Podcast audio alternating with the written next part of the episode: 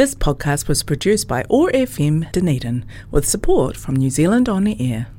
Nothing can replace the pleasure of turning the pages of the printed book. Join us now as we explore our city's rich literary heritage, talking with people who are passionate about the printed word and celebrating the Dunedin Athenaeum and Mechanics Institute's fascinating local history.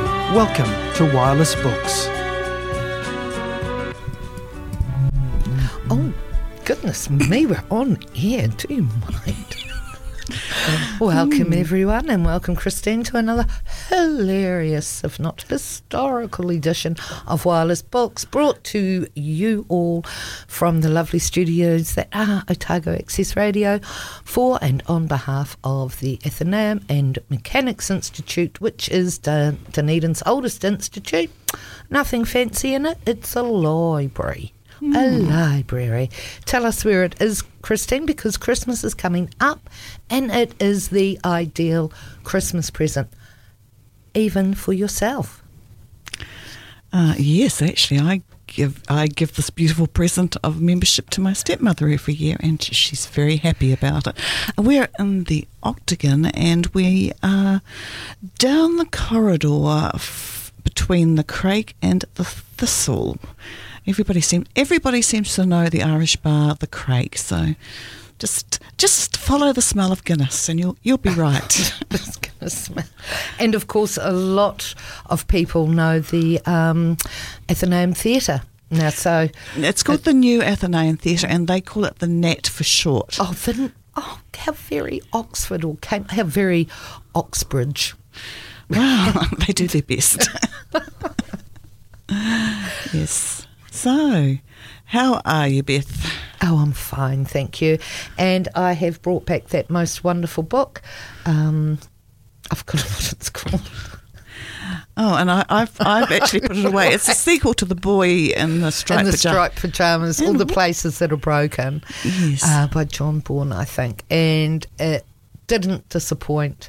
Just a wonderful book. Um, I'm very, you know, touching, sad, poignant, um, happy, and still a surprise to the very end. Nowhere near as harrowing as the so-called children's book of the boy in the striped pajamas, but. Um, it does follow Bruno's older sister Gretel. She has a long life, um, and it, I hadn't. It made me think of something that happened to me and one of my sisters, Katrina, years ago, and I hadn't thought about it in many, many years. And part of uh, the book, Gre- Gretel's journey, was when people invariably did find out what she tried to keep um, her secret um, about her father being the commander of Auschwitz. Um, it, there was general condemnation of her, even though she was a child at the time. But specifically after the war, um, how she didn't go to any authorities. Um, so this was like even 50 years, 60 years after the war ended. People are still saying to her, you know, you could have um, helped capture so many more Nazis if you had come forward. So it was just that overwhelming feeling of of guilt, um, and and I'd never thought about that before. I thought, well, she was just a child. What could she do? But anyway, you need to read it anyway. The memory, and I was thinking too, you know, she's just a child. Look, this is sixty years later. It was awful, but what what would you do in that position if you found out about Gretel, really? Because uh, my family, well, my mother was friends with um, a lovely neighbour, lovely older woman. She was about 80. She was um, a doctor, retired doctor. Um, and um, mum was invited to her 80th birthday. Um, my sister took mum, and there on the photo board of her life was her in a doctor's white lab coat. She was an adult with a Nazi uniform underneath. now, Oh my I god! wasn't. I wasn't there to see that.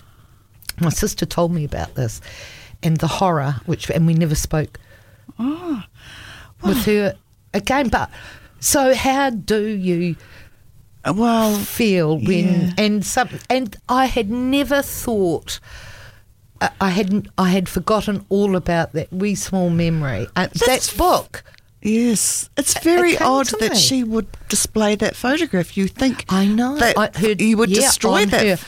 Well, on her. But what does that say? Does that say she's not ashamed of that time? Because you could Mm. be in that time um, and have to do what you have to do to survive, or you know Mm. whatever. But to display it, so we don't know the backstory. We only Yeah. know that photo was there. And Yeah. it was she didn't actually put it up her daughter put it up for her you know celebrating her mum's birthday but the fact it still existed and yeah it was put there but Yeah, But- that's that's odd, isn't it? yeah but that book this is the power of great literature it, that i would never have remembered that memory ever if that book had not sparked gretel's a part of gretel's journey and i thought oh yeah That- Well, I mean, it's not just um, people who were Nazis in their in their youth. I mean, there's all sorts of things you could discover about somebody that totally changes your perception of them. And um, yeah, Yeah, and I mean, what I mean, could have discussed it with her, but what was the? Mm. What's the I'm point? Mm. Never told. Um, mum didn't say. Never told mum. uh, Yeah. Ever because why? Why?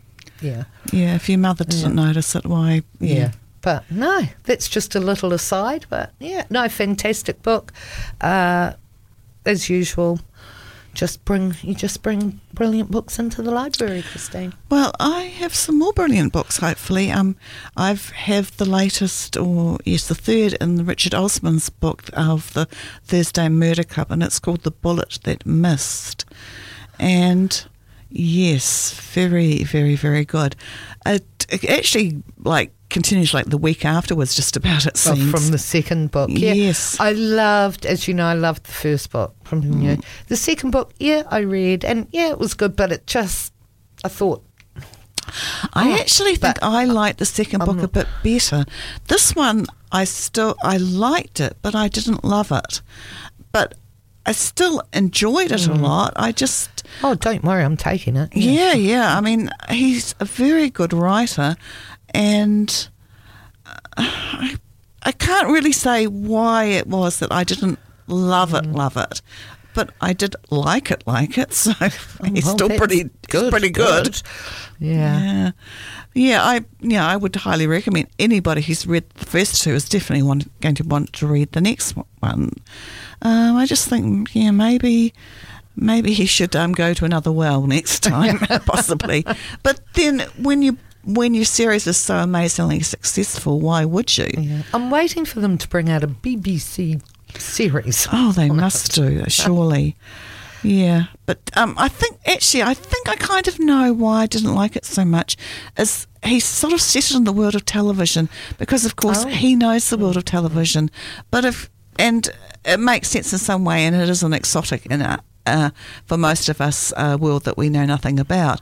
But in a way, I I found that distracting, or I did um, distancing because it's a world that I don't know, and uh, in a way, I'm not interested in. Oh, well, as you know, I was very recently an extra in a Oh, yes, you know all about movie, it. So I'll be fine. Yes, I'll be able to. Oh, I'll explain the nuances to you. I, just, um, yeah, for whatever reason, I, I think I, found that distancing, but that's me. It's still a, a cracker of a book. Now, I have the latest Graham Norton, and um, this must be about his fourth one, and it's called Forever Home. And Graham Norton has surprisingly is a very good writer.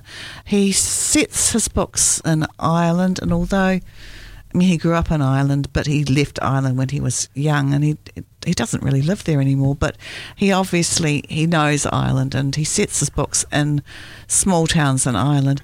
And his heroine in this book is Carol, and she's a divorced teacher. She has one child, and he's grown up and doesn't need her anymore. And she's she's lonely, and she starts. Um, dating an older man um, called Declan, and surprisingly, it it's becomes quite a serious and deep relationship, even though most other people don't approve. Her parents don't approve because he's so much older than her, and and other people speculate about it because Declan was married and his wife just disappeared one day and nobody really knows the backstory.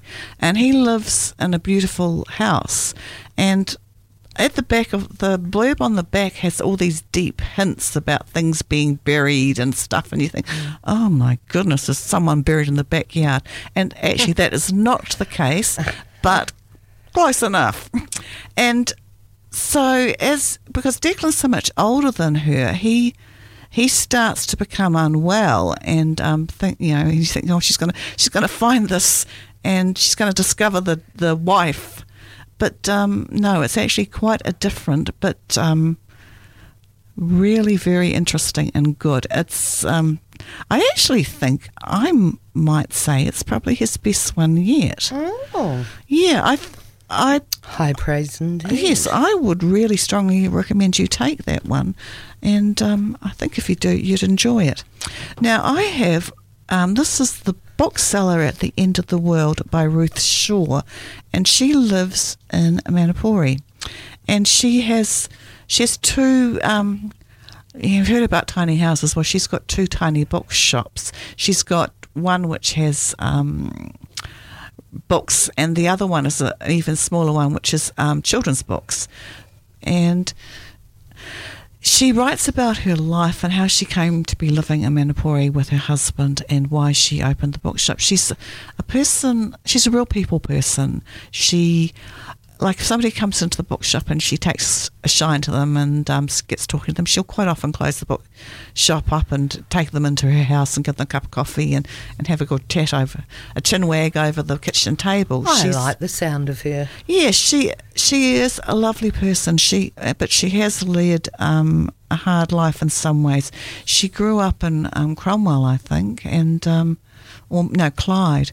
Anyway, a small um, Central Otago town, and some things happened, and she ended up going off the track. But she, she's a person. She calls herself a wanderer. She's a person who um, she she finds it hard to settle, and so she- to her it's very surprising that she's ended up very settled in Manapouri. But in a way, it's because she has the world coming to her door rather than her going to the world now. How, what a lovely, how lovely to, what a lovely way to describe it. That's what I was trying to say. Yes. So yeah, I and I it's Sorry. Oh, got it's got pictures. Ooh. It does have pictures. Well, we like well biographies usually do, don't they? That's I think that's part of the nice thing about a biography. I always spend ages peering at the pictures, trying to work out who's who. And I approve of the large font. Yes, Oh, oh, I know these bookshops. Yes, Oh, a cherished photo of my son Andrew as a baby. Oh, we were. Oh, I'm not going to ruin. This will be a really Yeah. fantastic book. What an amazing woman. yes. A- Oh, she was in the navy. Oh yes, she's she's led a life. Um, so stop looking at the pictures and let's talk about the next book. And it's Oh. by Ruth Ware, who um, wrote The Woman in Cabin 10, and it's called The It Girl. And it's about a group of friends in Oxford, the yeah the swanky um, university, and that you know they're living they're living their best life. And one of them, um, April, is the it girl of her year. She's sort of the queen bee, and her friend Hannah discovers her body, and um, which is devastating for Hannah, and um, I think a lot the ha- the janitor or something gets um, convicted of, of her murder and is sent to prison. But ten years later, Hannah is not so sure, and she starts revisiting the the case because she's she's found it very hard to let April go in a lot of ways. She like when she's in a restaurant, if she hears a woman with a voice that sounds like April, she can't help herself but turn her around. Part of her hopes it's April, even though she she knows it can't be April, and so she starts revisiting the case and she starts picking it apart, and and things don't quite fit together, and of course the trouble with investigating a murder when the murderer is still out there is um, they probably won't like you doing that. And um, if they've murdered once, what's to stop them murdering again? And yes, so that's that sort of setup. And this has had very good reviews as well. And finally, I have the latest Ian Rankin. A heart full of headstones. And this, I mean, Rankin has been doing this for quite a while. He, he, he sets up each new book recently, and you think, surely this must be the last Rebus. He's mm. you know he's retired. He's this, and this one actually um, starts with Rebus is on trial for murder, and so you think, so is this gone back in time? Or? No, it's gone. It's it starts off with Rebus is in the dock and he's being charged, and it actually doesn't say what he's being charged with, and then you go back back to the lead up to how he mm. ended up there, and then you end up with um, what happens. Yeah, but is it set in the present day? I mean, or has he put it? Back yeah, it is. It is set oh, okay. in the present day. Oh, it's twenty questions, isn't it? Sorry. Right. well, yeah. So yeah, I think any reader, well, you know, everybody at the back is saying, "Oh, this is brilliant," and whatever he writes, it will be worth reading. and yes, Rebus is one of British Crime's writing's greatest characters. So, and that's true. And um, yes. I like it. Mm. I'm going to give you a bit of a break. How's that? Thank you. While we argue over what books I'm allowed to take. I don't want to do that in public. It'd be so embarrassing. For more information on the Dunedin Athenaeum and Mechanics Institute, go to www.dunedinathenaeum.org.nz. That's Dunedin, A T H E N A E U M dot org dot nz. Done deal. Oh, hopefully. Now, I was reading a magazine and I found this article about um, the HMS Amethyst, which was inv- was actually involved in um, after the Second World War, they were patrolling um, the so the Yangtze River in China, and they were. F- it was in 1949, and the communists were um, fighting against the nationalists, and the communists uh, were on the riverbank, and they fired on the amethyst, and the amethyst was stuck there, and it was called, became known as the amethyst incident. But what I want to talk to you about is that the ship's captain, Simon, who had been found in um, the docks of Hong Kong the year before in an emaciated condition, and he was smuggled aboard by a seaman, um, someone Higginbottom, I think. Um, yes, Seaman George Higginbottom. And Simon quickly won the affections of the captain and the crew because he was a good ratter, and he also and he knew being a cat he knew how to suck up. So he sucked up to the captain, and he used to sleep in the captain's um, cap. And he used to sleep in the captain's cabin, which actually was bad news for Simon because when the communists fired on the Amethyst, they actually, one of the projectiles landed in the captain's cabin, and the captain was killed. And Simon had um, shrapnel injuries, and he was rushed down to the medics, and they thought he wouldn't last the night, but they would manage to save his life.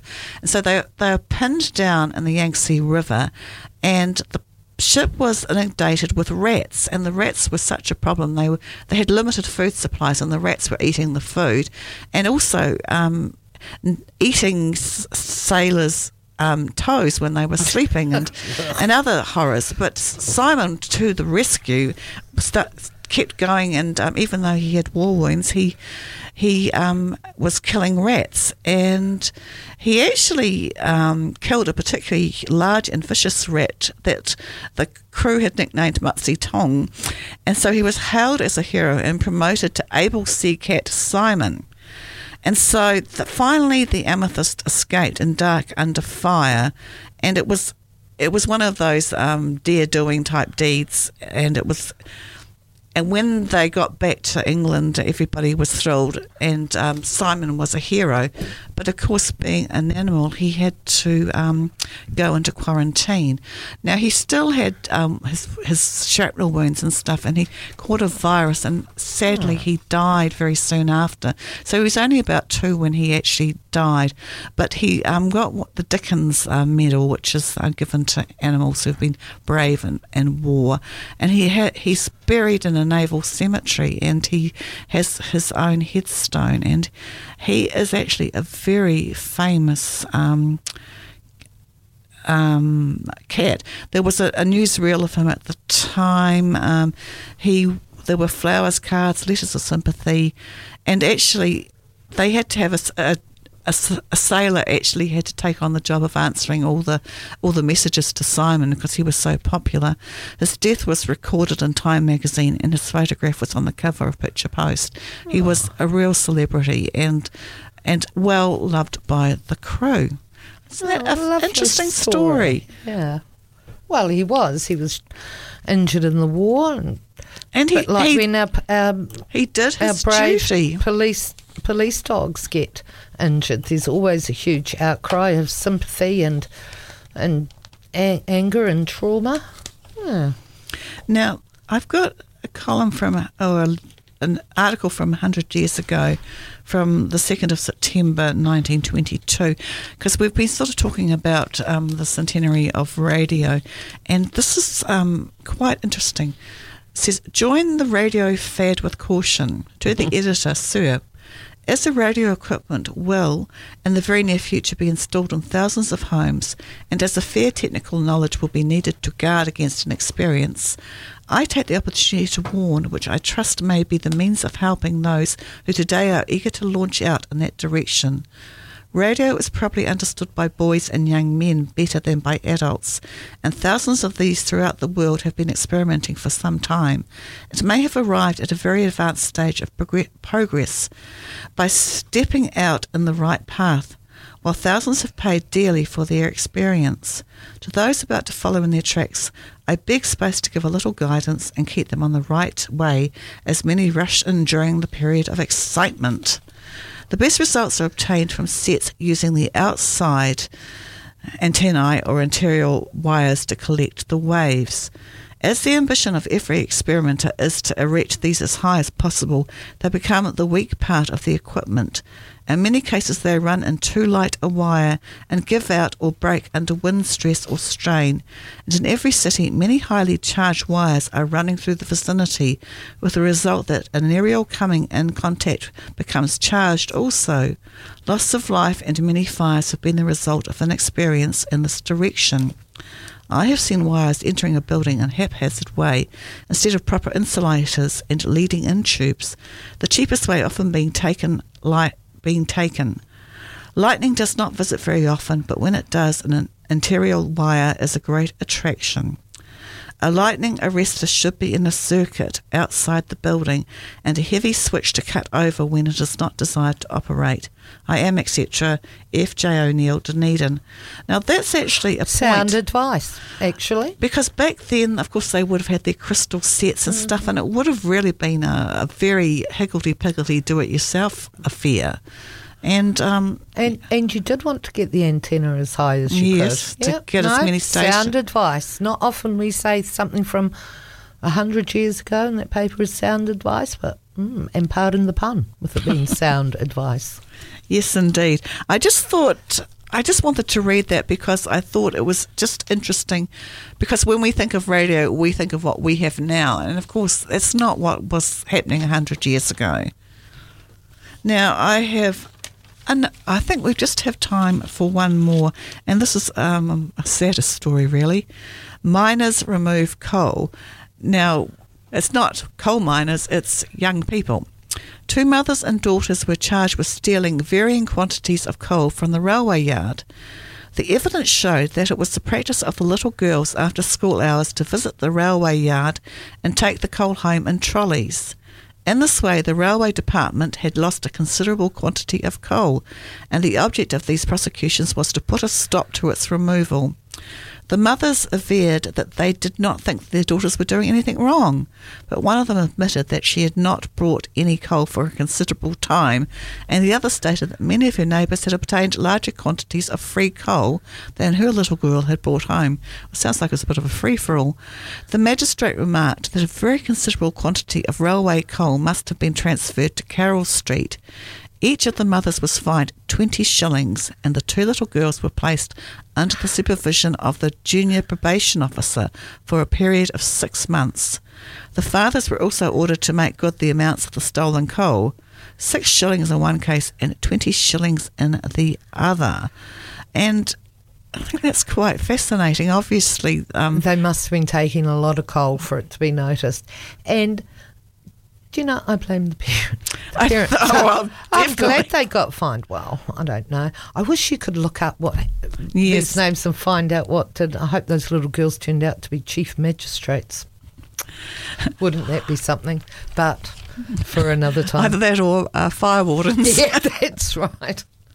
Oh dear. Okay, thanks for listening, everyone. Until next time. Yes, happy reading. Oh, yes, happy reading. The Dunedin Athenaeum and Mechanics Institute welcomes new members. Enjoy the Athenaeum's quiet, warmly carpeted library and reading room and share in the joy of books, new and old. Visit www.dunedinathenaeum.org.nz for more information or pop into the Athenaeum Library at number 24, The Octagon. The Dunedin Athenaeum and Mechanics Institute, celebrating Dunedin's rich literary heritage since 1851. This podcast was produced by OAR FM Dunedin with support from New Zealand On the Air.